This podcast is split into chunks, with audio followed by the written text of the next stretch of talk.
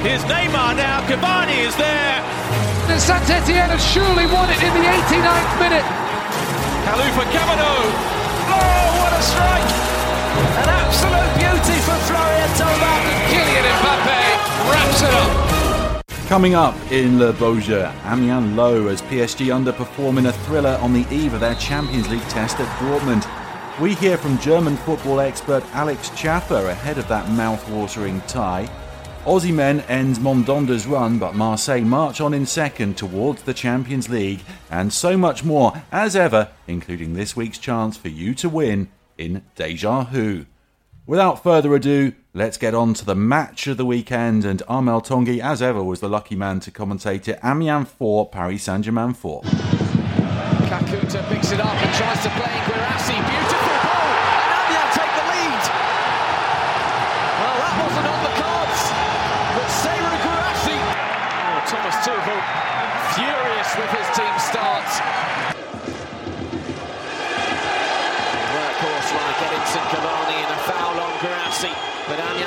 To advance with Diabate on goal. Fousseni Diabate, and it's 3-0 to Amiens. Unbelievable! Draxler's corner. Back post is Ander Herrera. And he pulls one back for PSG. Now, another corner for PSG.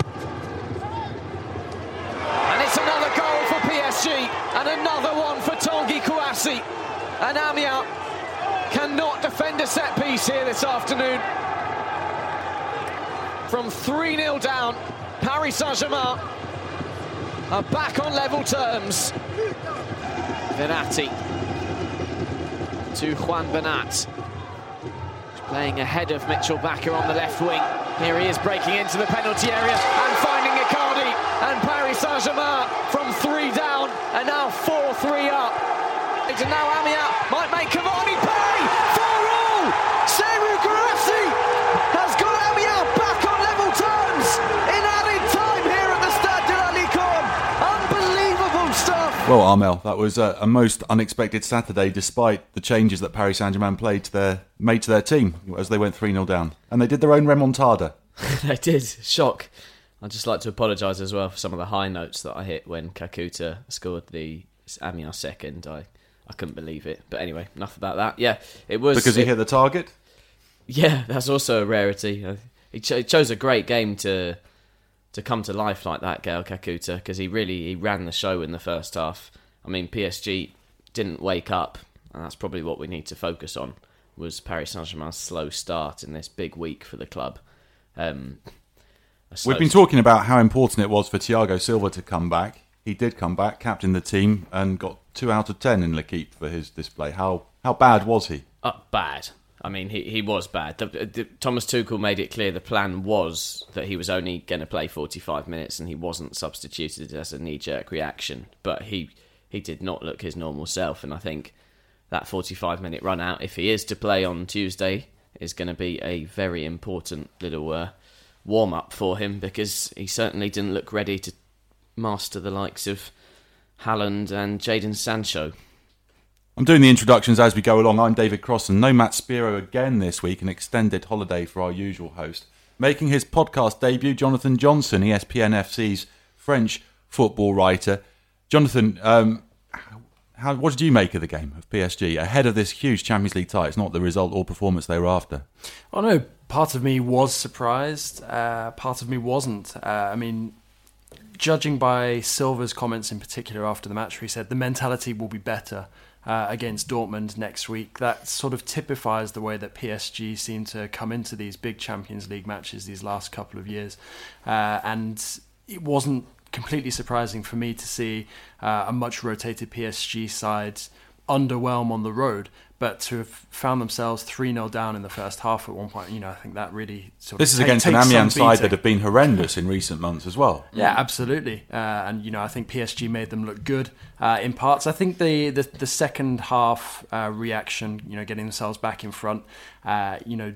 di- does show a little bit of metal, but then again, considering the amount of rotation that Tuchel did for this match, uh, you know, there's no guarantee that some of those players who were starting against Amiens will find themselves in the starting 11 against Dortmund in a couple of days' time. And re- realistically, Cavani should have killed it, made it 5 3 with the action that, pre- well, the chance that preceded uh, Amiens' fourth goal. And that's at the sort of level that they're coming into in this midweek. That's the sort of chance that they need to be finishing. He's on the nervous 199, isn't he? Yeah. He had his goal disallowed because of VAR in the Cup in midweek, which would have been his 200th.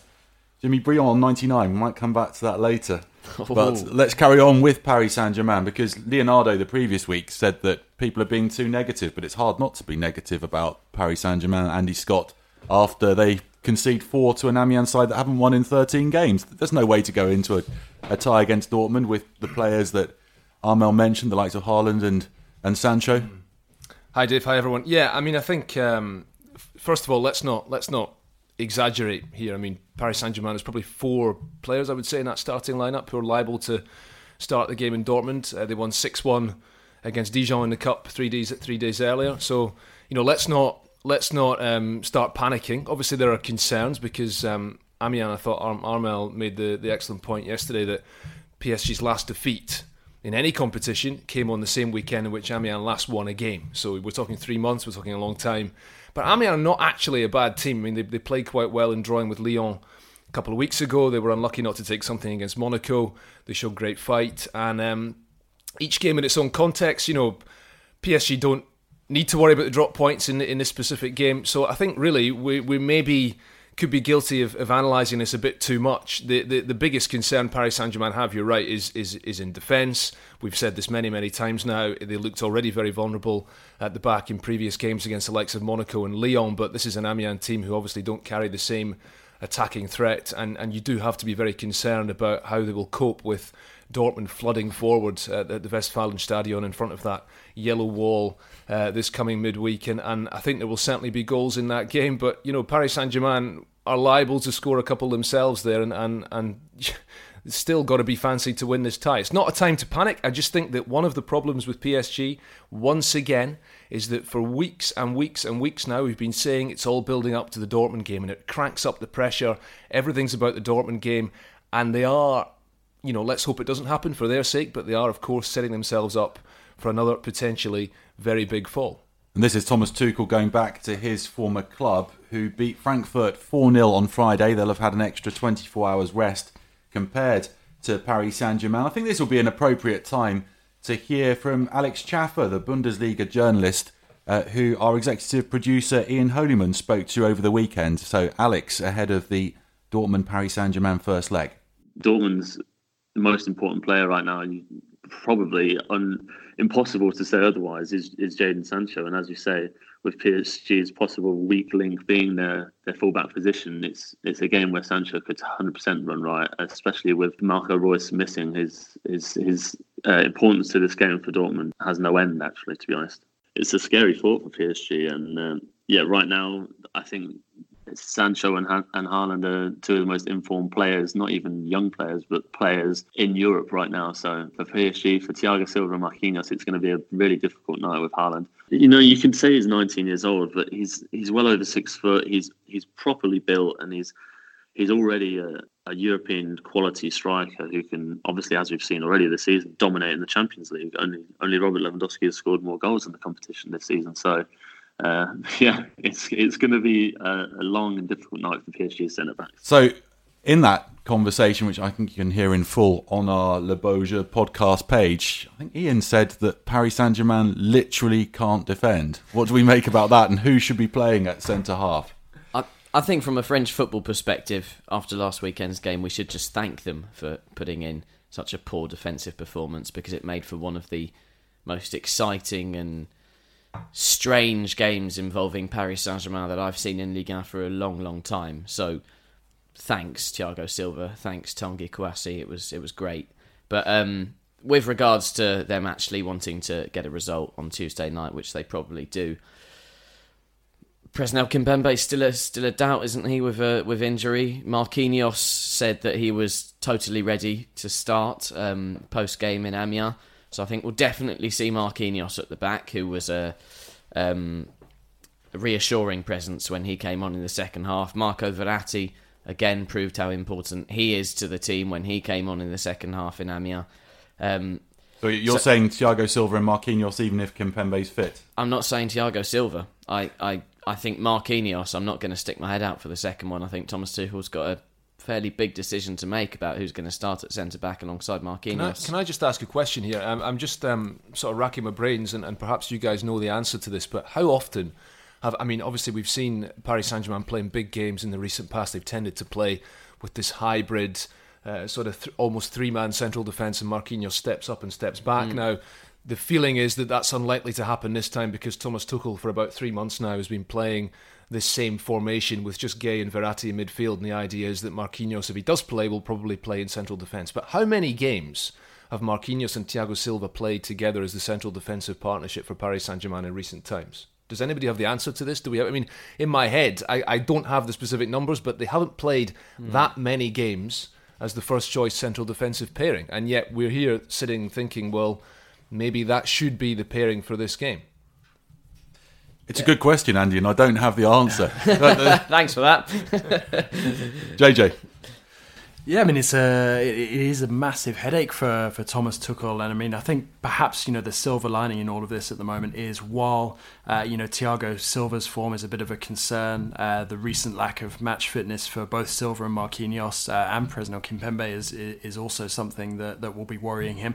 You've got uh, you know, a, a, very promising youngster in, in Kouassi who's, you know, suddenly come into form and seems to have put himself into contention to start because it's not like Kouassi has no experience yeah, in the Champions us a bit more League about Kouassi because uh, he scored a couple at the weekend and he's been looking impressive when he's played. There's still as far as I gather, a bit of doubt about his long-term future at Paris. Yeah, very much so. I mean, the PSG is still waiting for him to commit to professional terms, as well as Adil uh, Aouchiche as well. So it's at, at, this moment in time, Tuchel is seems to be giving him every opportunity to to prove himself uh, at senior level, which you know, which is what a lot of the PSG youngsters don't really get, and it's one of the things that sort of pushes them to join other clubs. But he's he's getting the opportunities. And the interesting thing about Kouassi is when he broke through at senior level, he was being utilised in midfield at the very beginning, and then he's very quickly moved back into defence. And uh, you know he's almost in a similar situation to Marquinhos now, where Tuchel can use him in either position, uh, you know, to fill uh, to to fill those holes or to suit the system that he prefers. So really, it's up to to Tuchel depending on the tactics tactics that I'm, I'm going to play devil's advocate here because Kouassi is in a, a, similar position to Kimpembe before Kimpembe had Messi in his pocket uh, a few years ago. Um, but a club of Paris Saint Germain's size and budget shouldn't be having to rely on someone like Tanguy Kouassi when they come down to the last 16 of the Champions League, where we know this is where Paris Saint Germain are going to get judged. Unless he actually is the bee's knees. Yeah. I mean, he's he's a as we say, he's 17 years old starting games for Paris Saint Germain. That says something in itself. The guy's played, I think, 13 senior games. He's got three goals. And as we've said, he spent most of those at centre back or a few at defensive midfield. Um, I mean, he look he looks like a promising player. He's not quite built like a fully grown man yet, but he's he's a tall lad and he reads the game well. So uh, you know, uh, you could you, you could also say that yes, they shouldn't be relying on a 17 year old, but if he's good enough, then why not? But also, it's quite unfortunate as well when you look at the the injury picked up by Abdou Diallo. Uh, you know that prevents him from making a return to Dortmund. Uh, you know, and the fact that uh, you know Marquinhos seemed to be, even be run into the ground a little bit over the first part of the season. You know, came back after Copa America duty, didn't really get uh, as much of a break as, uh, as, as some of his teammates did, uh, and then Thiago Silva picking up an injury at an inopportune moment. So uh, it's it's hard to point too many fingers uh, as to why so many of the senior uh, players have not played that much in the build up to this game. There's an issue at left back as well. Juan Bernat has only played 60 minutes over the last couple of games after being out for a month. Layvin Kurzawa has done okay, I'd say. That's, that's, a big concern actually because I, I do think that Juan Juan Bernat is is a very important player for PSG and a very yeah. good player too on the on the left hand side. And I also think that um, I mean we've we've we've we've spoken to Bundesliga experts obviously watching Dortmund on a on a, weekly basis, which we're not able to do because we're busy watching the the French clubs, but. Clearly, Dortmund have this uh, you know, uh, fantastic front three. If it's Sancho and, and Hazard either side of Haaland, you've also got the fullbacks who get, get forward, so they'll be overloading those flanks on both sides throughout that game and causing Paris Saint Germain problems down, down those sides. And yeah, if, if Bernat is not playing, then that will be a big blow for them both going forward and, and defensively because Kurzawa doesn't offer, I, I would suggest, the same level of uh, defensive security or the same attacking threat as, as Juan Bernat. Indeed, Sancho, the only player in the five major European leagues in double figures for goals and assists this season. He's backing up a really impressive season last year.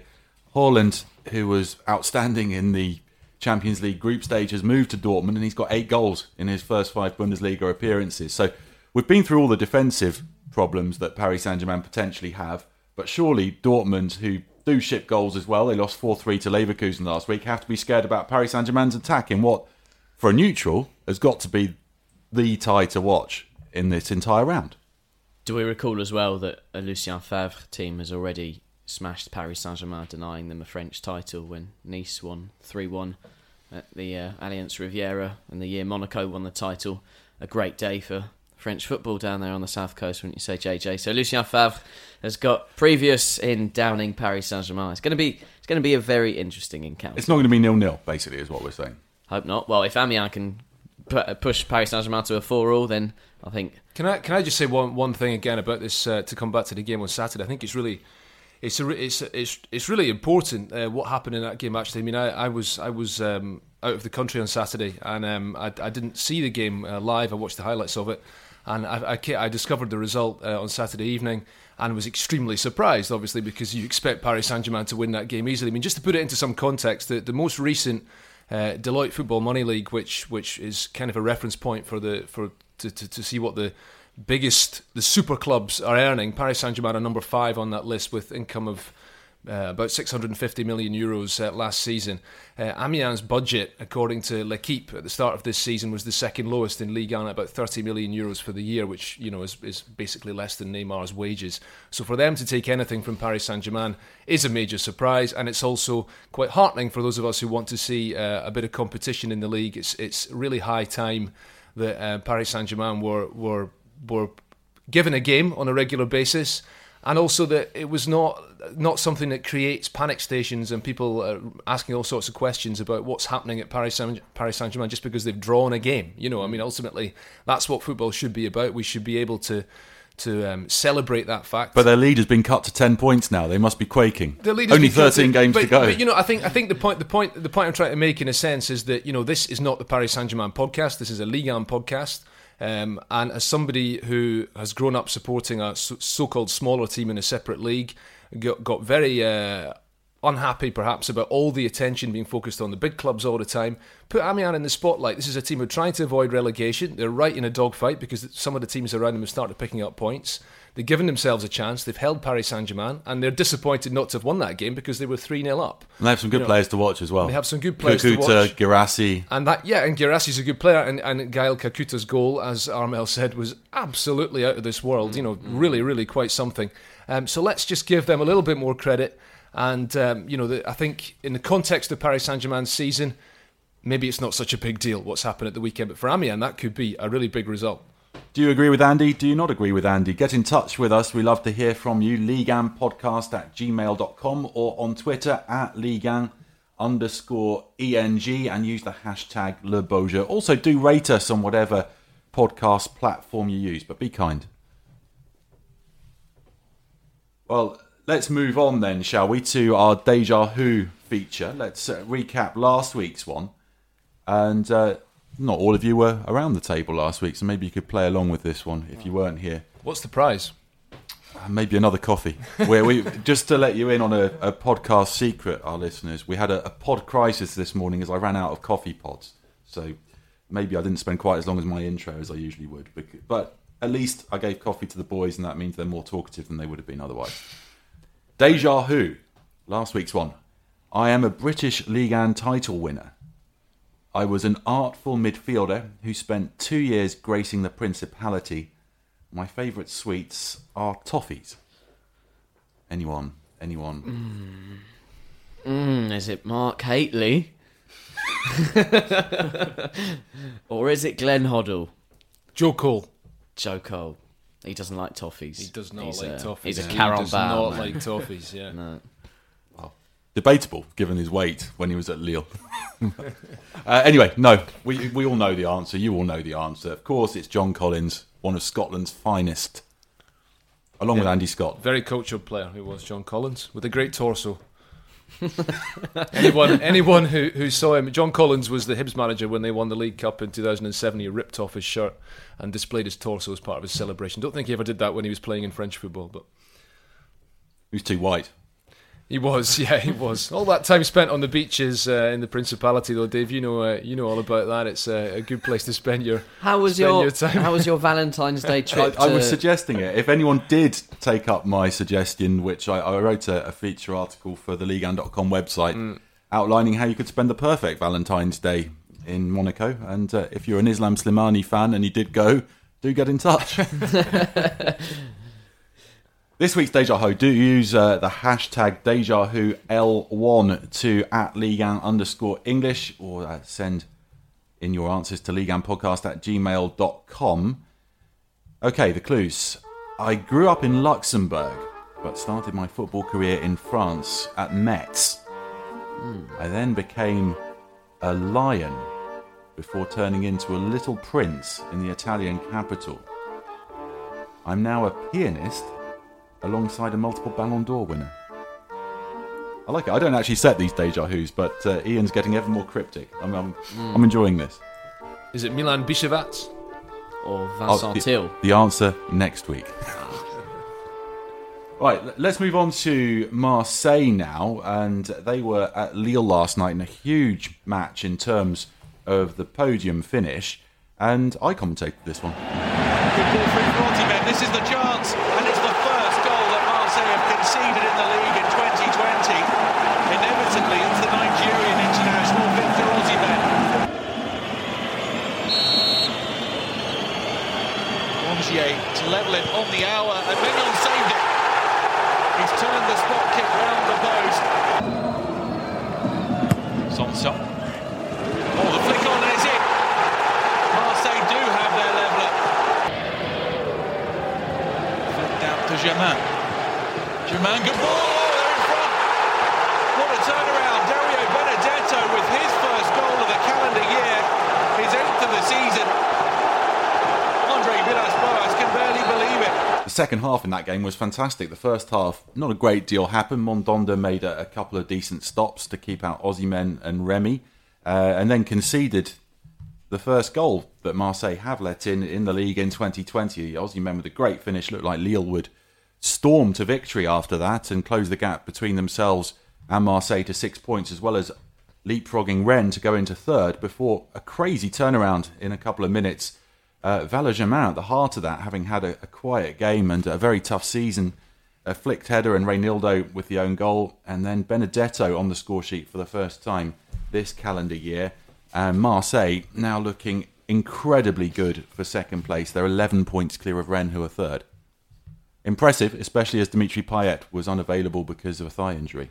It's, a, it's an, a, a really, uh, really impressive result in the context that had lost just one of their last 16 games at home, going back to March last year, and that was again in the league, and that was against Paris Saint Germain in, in, in January when Neymar was was very much on his game that night. Um, it was a massive game for Lille and, and a big uh, missed opportunity for them because because of results elsewhere this weekend and an incredible result for Marseille because as you say they were they were seriously weakened and it was not a result that looked like it was going to come after Lille took the lead with a lovely goal. And um, the obviously the, the penalty saved by Mike Maignan who's made a bit of a habit of that hasn't he? I think he's saved about a quarter of all the penalties he's faced now in league and I think it's seven I made it his seventh, yeah, seventh save. and um, so a really remarkable result for Marseille. And yeah, it does. I think there would have been a real wobble potentially if they'd lost that game and Lille moved to within six points. I think it would have given Lille a massive lift. Um, it would have given them the feeling that they could potentially catch Marseille for second place in automatic Champions League qualification. But now it would. It's going to take a big collapse from from Marseille to miss out. And this turnaround happened after Hiroki Sakai was taken off and Bouna Sarr, who had been playing on the wing, dropped back to right back, and Germain switched sides and came over to the right hand side. I know that the, the teenager Marley Ake has been given a fair bit of credit in the French press, but for me, it was about Germain, that turnaround, the, the honest professional who at last had a huge smile on his face at the end of a game. He's not. He's not a finisher really, but he's. It was a fantastic delivery for the for the second goal, wasn't it? Yeah, it really was. It was, it was a lovely low cross, and Benedetto's movement. Well, Mauro Icardi would have been proud of that movement as he got away from Font and slid down the side of uh, Tiago Djaló, who had a, a really tough second half. I loved what I saw at the end of the game. The Marseille fans going over, uh, sorry, the Marseille players going over to their fans and uh, doing the old back and forth armes with the with the supporters showed, as David pointed out in commentary, the importance of having away fans at stadiums, mm-hmm. and also um, it's you know it's a real sign that Marseille believe Marseille really, really think that they're the team to qualify for the Champions League and finish second. And obviously, critics will say they were celebrating that like they've just moved into first place, but it's the reality of the French league at the moment. You're competing for second place if your name's not Paris Saint Germain, and Marseille are really enjoying this season. And I think it's it's good to see for French football that that old power are back up there, back, well, back up there, back up, competing for second place. And no, they haven't well. been in the Champions League since 2013, 2014, and the last time they were there, they didn't even take a point. And uh, given the the stadium and the support and the history, they should be up there, shouldn't they, JJ? Yeah, absolutely. I mean, it's heartening as well to see the see the feel good factor back. I mean, I think the last time we saw this was during the Bielsa era, which obviously ended, uh, you know, very abruptly and in a in a very bitter manner. But uh, you know, to see such, like as Armel was saying, to see such a big big club, uh, you know, sort of finally back up there, looking like they might have the potential at some point in the future to push PSG uh, a bit closer for the title. You know, perhaps uh, next season we'll see what happens uh, with the remainder of this campaign. you know, but to see see what Villas-Boas is doing, especially sort of with one, at least one hand tied behind his back in terms of what he was able to do with the squad coming into this season. Uh, you know, I think he, you know he's doing a fantastic job, and, and like you guys have said, you know, the fact that they managed to get this result on the road after going a goal down without Dimitri Payet, uh, you know, speaks you know volumes for, for how far this this team has come uh, in recent weeks, especially. 14 matches unbeaten mm. in the league for them now. It's amazing. It's amazing. I, I, cannot believe that they've not lost since the end of October when they were torn apart. They've taken more points than Paris Saint Germain. Yeah, it's, since it's, November. It's really One point remarkable. more. Really it's, remarkable. It's Alvaro Gonzalez, isn't it? Because he, he hasn't lost a game no, yet in Liga, and he's the uh, funny story of the week involving Marseille because he he said at, I think at the end of last week that he had a Marseille shirt as a kid. And so everyone in France went, yeah, whatever. It's just, you know, everyone plays this card. So he posted a picture of his dad two days ago with a small little 2005 2006 Marseille shirt and shut everyone up with it. So well played, Alvaro Gonzalez. Yeah, good stuff. Good stuff. So uh, Lille, yeah, they, that was a big lost opportunity for them, and you could see Christophe Galtier's reaction at the end. He really knew it. He's uh, got all of his Marseille links. Marseille born, had time there as a player and on the coaching staff as well, and yeah, that that opportunity it might come back to haunt them. I mean, just hear his quotes as well after the match. You know, he was saying that you know basically second place is Marseille is to lose now. It's almost you know sort of waving the white flag in terms of managing to get into uh, second before the end of the season, and you know sort of accepting that the best that, that Lille can perhaps hope for between now and the end of the term is uh, is is a third place finish at best. People might argue they didn't help themselves with Galtier electing to leave out Boubakary Soumaré mm. despite having Benjamin Andre and Djeka out suspended. Um, mm. Soumaré, who turned down a move to Newcastle in January despite a transfer fee, a very high transfer fee of 40 million euros or so, having been agreed between the two clubs, and that's said to have been a factor in this decision to leave him out and play the 20 year old Cameroonian Junior Onana for his first league game. Yeah, because they, I mean, they have uh, on paper one of the one of the best central midfields uh, in Ligue 1, I would say. Um, and obviously, with the quality they have on the flanks and this decision now to play Remy and Osimhen together up front, there should be goals in that team, but there, there actually aren't that many goals in that team. They're not scoring a lot of goals. Osimhen keeps popping up with, with goals on a regular basis, but nobody else is really contributing. I mean, we've we've criticised uh, Bamba and, and Ikone in the past for not contributing enough. They've scored four goals in the league between them this season, and two of those were penalties. You know, it's not enough. Mm. Although Bamba's pass for the goal was was a lovely one, but I think coming into the weekend, I was looking at this in some in some depth uh, last week, and you know the the argument in Lille's favour was that they'd suddenly put this run of three wins in a row together um, to to really sort of propel themselves right back into contention. They'd essentially um, played most of the difficult away fixtures, and their away form had been very poor and so you, you look at it and you would say, well, their home form is excellent. They've still got to play, even after this, they've still got to play the likes of Lyon and Monaco at home. And if they can get results in those games, they'll remain in a strong position to finish third. Because although Marseille seem to have second place wrapped up, um, it does remain extremely tight in the battle for third position. I mean, we might come on to Rennes and, and Monaco a little bit later. Monaco, despite all their problems, are actually beginning to look like possibly the most likely to take third place unless Lille can um, you know, maybe hammer home that, that home advantage in the coming games. I thinking, I think some more silver lining as well from this match as you look at the appearance of Timothy Weah from the substitutes bench, been out pretty much since the beginning of the season, was somebody who probably would have played a key part for this Lille side had he been fit. Uh, you know, so if Galtier can get him back, uh, you know, into into some good shape uh, in the next couple of weeks, you know, he could be quite an important player for them between now and the end of the season, particularly given the way that you know he's a player. He's quite rare in that he can score and create goals goals, and I think that would give Lille a big, uh, you know, boost uh, for the remainder of the season, considering how. You know, it's it's left to Osimhen quite often, or more often than not, to, to provide the the goals. Uh, you know that are winning them games. We do have a lot to get through, so we're going to move on in a second. I'm just going to make one final point on that game um, to give some kudos to Boubacar Kamara because he should have got the man of the match prize. Somehow it got given to Morgan Sanson, but Kamara it was who was so smooth and by far Marseille's best player. The battle for third. No one seems to want to finish third. And Andy Scott commentated on Lyon against Strasbourg. Two potential European contenders, but Lyon are in the bottom half of the table. Let's hear what happened. Cornet's cross is a good one, and it's turned in by Traore. Lyon have the lead. Chimbaris looking to feed Zohi, and Zohi is in. The equalising goal will not count. The offside flag eventually coming up. Let's see this again. It's not offside. Kenny Tete late in stepping up, and that goal should stand. Here's a goal. Strasbourg at back level. So Andy, uh, there was a shock. Bertrand Traore got a goal.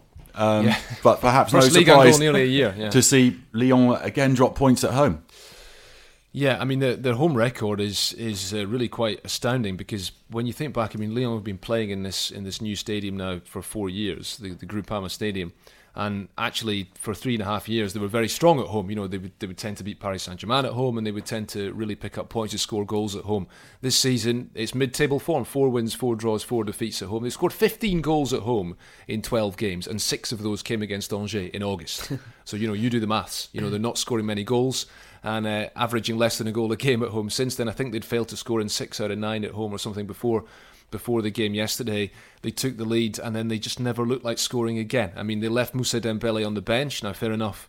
He needs to have a rest at some point. Um, They've got Juventus next week. Juventus coming up next week. Uh, 19 goals in all competitions this season for Dembele. Obviously, Memphis Depay still out. 14 goals in all competitions for him. Without him, without those two on the field, there's not enough of a goal threat. Um, and Strasbourg were unlucky not to win that game. They had uh, they hit the woodwork twice in the last uh, five minutes or so, and and played with the greater confidence. Didn't create a lot of chances either. It wasn't a classic game, but but you know Strasbourg uh, looked like the more um, confident, assured team at the moment, and Lyon just are unable to to get They're themselves. having such uh, a bizarre order. season. Into the final of the Coupe de la Ligue, into the semi-finals of the Coupe de France, having beaten Marseille in midweek thanks to an Houssem Aouar goal, and with this Juventus tie to come, and yet Yeah. 11th in the table. And their goalkeeper Anthony Lopes said the table was shown on the big screens after the game, and I saw some of the faces. Everyone is really hurt. Well, I mean, they've had um, they've had the, they're in their twenty third consecutive season in European competitions. Although obviously that run of seven consecutive titles in the in the in the previous decade is beginning to sort of fade into into uh, distant memory. The reality is that they have been the most consistent French team for a quarter of a century. It would be a massive, massive uh, shock on so many levels if they were not in Europe at all next season. But you have to say, it's beginning to look like a very strong possibility. I mean, would, do you fancy them to beat Paris Saint Germain either in the semi final of the French Cup, even at home, or in the final of the Coupe de la Ligue? But no, you can't do. The Juventus tie, you can't expect them to win that. And in the league, they they are so inconsistent. Let's bear in mind that they may well be 11th, but they're four points behind fifth place Monaco. No, of course, but we So- keep but we keep saying, oh, you know, one of these days they'll put a run together. There are only 13 games left. They're seven points off the top three. It's Yeah. not exactly. It's not happening, and I think that. I mean, actually, I think Karl Toko Ekambi has done quite well for them since he's come in, and, and, and is a very good player. Somebody who makes goals for other people and will and will, will score his fair share as well. Already got a couple in Ligue 1. Um, obviously, Moussa Dembele is a goal scorer. They have a lot of hope invested in this. Uh, the Brazilian midfielder Bruno Guimaraes, who was an unused substitute uh, yesterday, having only arrived at the club uh, last midweek after helping Brazil in the Olympic. Was player of the qualifying tournament in that player of the tournament in that campaign. competition, very highly rated. But you know there is there's a lot of um, there's a lot of players in that Lyon midfield. Thiago Mendes, Jean Lucas, Maxence Caqueret, Lucas Tousart is still there. You know Houssem Aouar didn't have a big influence on the game yesterday. Rudy Garcia has uh, has a lot of problems on his hands because you know if Le- if Lyon finish the season where they are now, then well he's got very little chance of being there next. Season. Yeah, season. that Bruno Guimaraes presentation, I thought Juninho was maladroit because uh, he said things about Lucas Tousart at the start of the season that weren't particularly appreciated, saying that Lyon needs to move on. A lot of us probably agreed with that. And he went back in there when Guimaraes was presented as a, a Lyon player, saying that Guimaraes plays those early forward passes and is different to Lucas Tousart, implying that the, the man who's off to Hertha Berlin in the summer Yeah, can't do it. Possibly, but of course, if you're going to bring in another midfielder and spend 20 million euros on him, then uh, you know you, you're looking for something a little bit different to what you've already got, right? I mean, that's that's uh, that should be fairly clear, uh, as well as looking for an upgrade on Lucas Tousart, who they sold to Hertha Berlin for a lot of money, by the way. Um, but yeah, they they they're a club with uh, serious issues because you know I, I cannot see them beating Juventus over two legs. You imagine the Champions League adventure will come to an end there, and at this moment in time, it's very hard to imagine them playing Champions League football next season.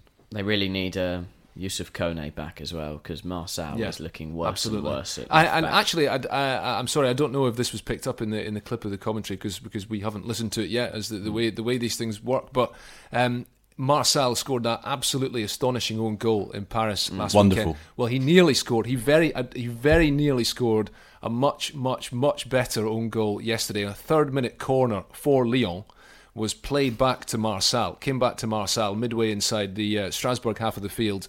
Just about everybody else was in front of him towards the uh, Strasbourg goal, but he decided to volley it all the way back to his own penalty box for Anthony Lopes on his right foot, and very nearly stuck it in his own uh, bottom corner. Anthony Lopes uh, injured himself trying to stop it from going in. It collided with his own post. It really would have been an absolute showstopper. This this leads me to two things. The first of which is a Franck Queudrue own goal scored Lens against Bastia years ago. If you don't know what I'm talking legend. about it, look it up on YouTube now. It is fa- it's pretty much what Andy's just described, but it goes in. and also Marçal. He's I don't know if any of you remember Lyon Nantes last season. Magnificent chip over his own goalkeeper, a la Di Maria. You know, just sliding his left foot underneath the ball, just dinked over the keeper. He's got a real talent in front of his own goal. But that, this this is the thing. I mean, obviously they signed Marçal initially as, a, essentially a backup to Ferland Mendy, and obviously Mendy's gone to Real Madrid and is doing very well there. Um, and you, you mentioned they signed Youssouf Koné, who's on the sidelines. They also have a problem at right back because Leo Dubois is not quite ready to return yet. I'm not sure if he'll be fit to play against Juventus. Uh, Rafael started the game yesterday and came off injured after about six minutes. Uh, with uh, with a muscular problem, so Kenny Tete uh, was on the field. Tete's, a, I think, is a, as far as backup right backs Good, go, he's yeah. just about the best out there in, in the French game, but he was at fault for the, the Strasbourg goal by uh, uh, trying to play offside and, and actually playing uh, Kevin Zohi on by about two yards. So they do have problems in the fullback positions uh, and, and they have problems all over the field. Rennes are still in third, even though they lost 1 0 at Reims to El Bilal Touré's 70th minute penalty. It was given away by Damien Da Silva. They've only won two in six, and uh, they removed Olivier Letang, surprisingly, from his job as president before last week's game against Brest. It's uncertainty for Rennes just at the wrong time. Yeah, absolutely. I mean, it seems like they're intent on uh, on imploding at just the the worst time. I mean, if, you're if you're of a Marseille persuasion, you're rubbing your hands together at the the possibility of this at the moment because it you know basically puts another competitor for uh, for second place uh, out of the race. Uh, but yeah, it was very very bizarre timing, and you know there seem to have been a lot of recriminations uh, you know that have come out since then. Uh, you know, Letang has, has now gone on record and spoken about his surprise, not expecting you know for it to, for it to happen, pointing to the fact that there were, there were a lot of people at Rennes who were very very sad to to, to see him go, and it does seem to have A lot of the senior players seemed very sad. to yeah, I see mean there was go. the there was the, the the strike from training on the day that the news broke. Uh, you know, there's a lot of uh, speculation that Arsene Wenger might be being lined up to, to come in and, and take over the the presidential role. Uh, there was also um, talk of of uh, Julien Stéphan being handed a uh, an ultimatum uh, with regards to the, the the the three following matches, and that was why Letang was removed here. He distanced himself from that and said that it wasn't, e- even though admitting This that was their around last November was- when things weren't going so well, wasn't it? yeah, and it's it's it's it, it all seems uh, very, uh, the, like you said, the timing is very bizarre, uh, and it almost seems like Rennes have you know shot themselves in the foot when they had a very good chance of. Uh, They've never finished in the top three in their history.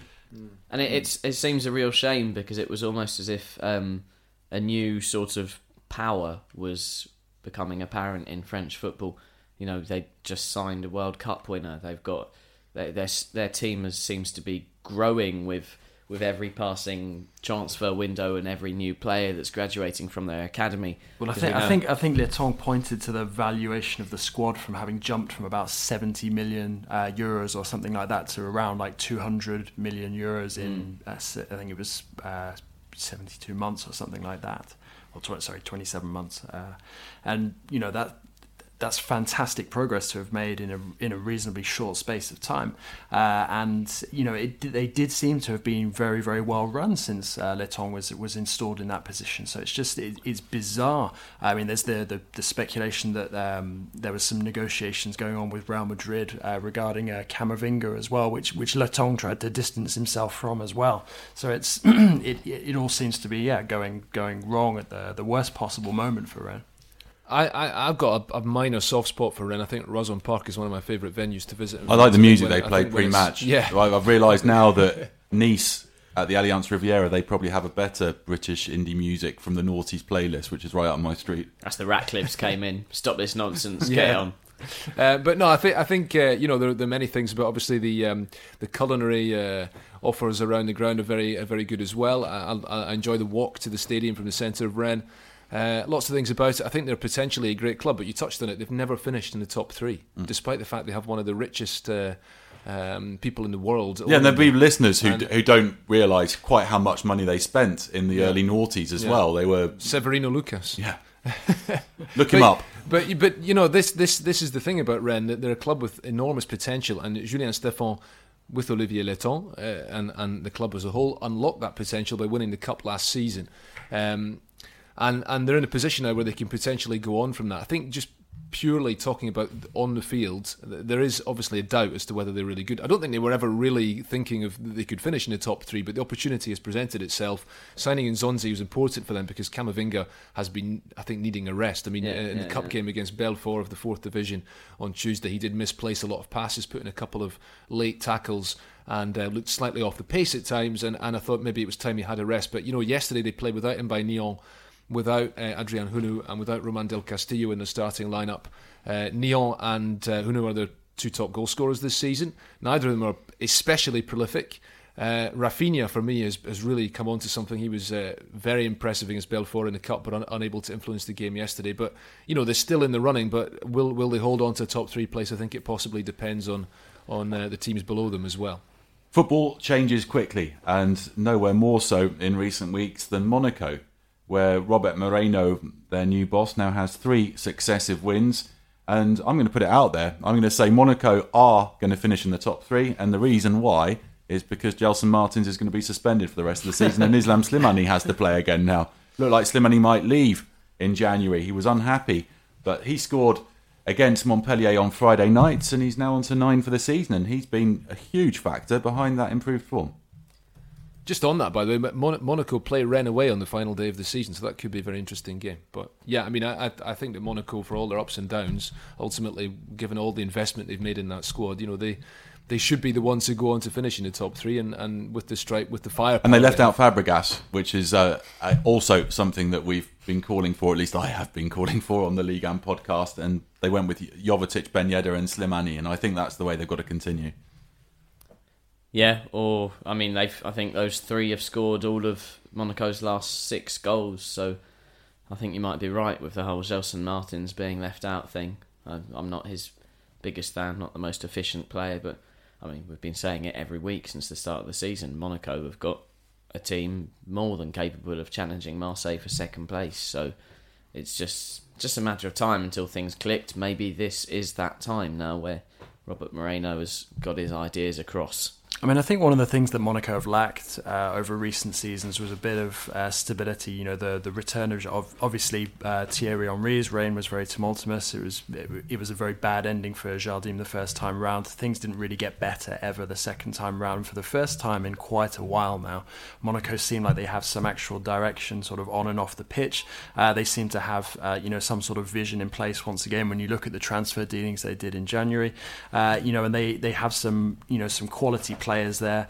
uh, and and Robert Moreno now seems to have an idea of how he wants his team to to play. Okay, uh, you know Slimani is is you know having to work his way back into the squad after being very productive in the first part of the season. Uh, you know, but having somebody you know a consistent goal threat like uh, like Wissam Ben Yedder, uh, you know you, you have to fancy them to you know to, to, to finish in the top three at the at this point. One thing that's a bit strange I find with Monaco this season is they really don't have that many young talents, which is usually such a, a figure of Monaco's way of working. I mean, in January they brought in Chouameni and Fofana, who fall into that category, but otherwise, in their in their starting 11s, you know, Ballo is young, but he doesn't really fall into the talent category for mm. me. I don't, I don't rate him that highly.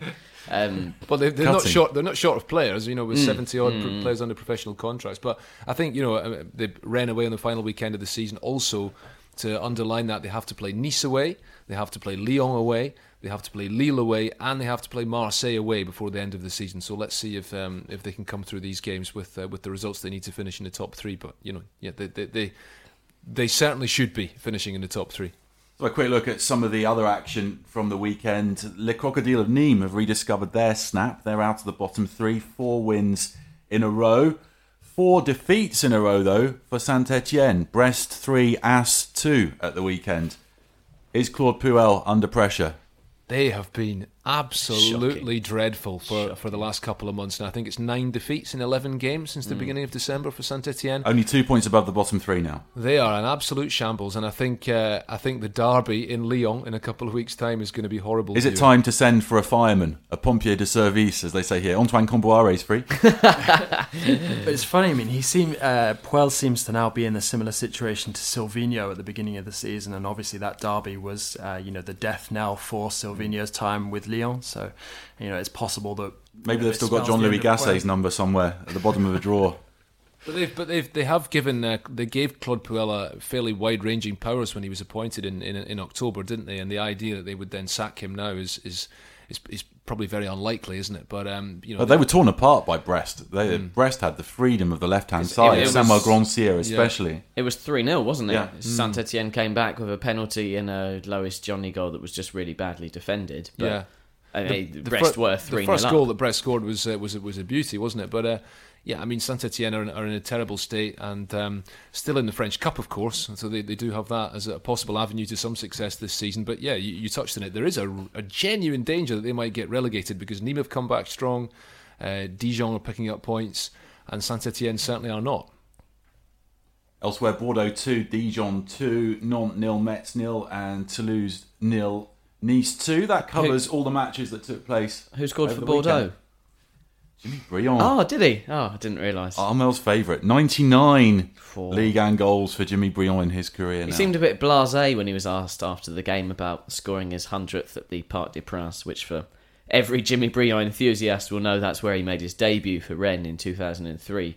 So it'd be a fitting end, or rather, nice chapter in the Jimmy Briand story. It's far from over. He's got a new contract, hasn't he? Two years. Come on. Might reach 105 by the time he retires. You'll be glad to know that it's a it's a beautiful morning in Paris. Andy Scott's leaning out the window, looking at the Eiffel Tower. No one's angry enough to do a coup de gueule. I don't know why this always happens. Whenever I host, we don't get a coup de gueule in. When Matt's here, everyone's a bit feistier. Mm. But hopefully, hopefully, our panel have had a, a good think about where they want to go for week 26 or round 26, should I say? As uh, it's time for our Bon Voyage feature.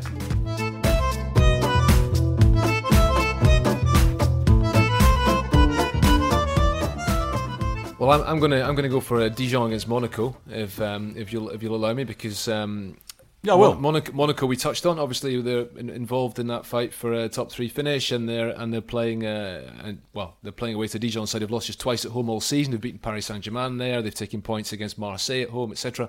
So that'd be a good game. And Dijon's always a lovely place to visit. Um, Burgundy, uh, fine food, uh, lovely canals, good place to go for a cycle. Uh, the cycling trip through the vineyards of the Côte d'Or down to Beaune is one of the best I've ever done in France. And uh, if I get there in time, maybe manage to do that before kick-off and, and, and get back, have some food, get along to the Stade Gaston Gérard, find myself a nice hotel for the evening, and, and Bob's your uncle.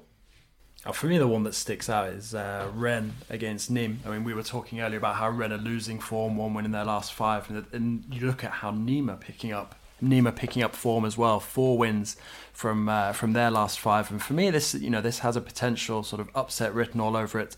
Uh, and you know, I I think this fantastic story of Nîmes' uh, fight for survival, you know, may well continue uh, this Sunday because I I really fancy them to get at least a point uh, away at Rennes. I'm going to move around a bit. I think on Friday night I'll head to Metz against Lyon maybe get some information as to who our deja who is. Mm, interesting. Mm. Interesting. Mm. And then after that, I'm going to go to Strasbourg against Amiens, just because it's been a while at La Meinau and the atmosphere is brilliant. And I'll also get to uh, keep a close eye on Dave's new favourite forward pairing. I saw Majeed Waris got a goal chalked out the weekend, didn't he? But Ajorque and Waris. They're not a pairing, sorry, they're a trio with. With Zohi, with who Zohi. scored against yeah, Lyon. There yeah. we go. I, I was getting strange looks there from Dave, but that's where I'm going. I, I, need some more of those those indie bangers. So I'm off to Nice against Brest to the Allianz Riviera. Thanks to the Ratcliffes. If it is them, if it's not, mm. whoever is at Nice and choosing the tunes, let me know. Maybe it's Patrick Vieira. Maybe he got he's, into that. he's into Whitney Houston and Justin Timberlake. Oh so it's probably not. Will you find time for a swim? Much like Matt Spiro, who should be back next week. And um, many thanks to Armel Tongi, Jonathan Johnson, fine debut. Hi, Marks, and Andy Scott, solid as ever. Yeah, six out of ten. Uh, thanks a lot for having me on, guys. Pleasure, and uh, hope to come back soon. Me, David Crossan, saying goodbye from Le Beau Jeu. Au revoir, and we'll see you again next week.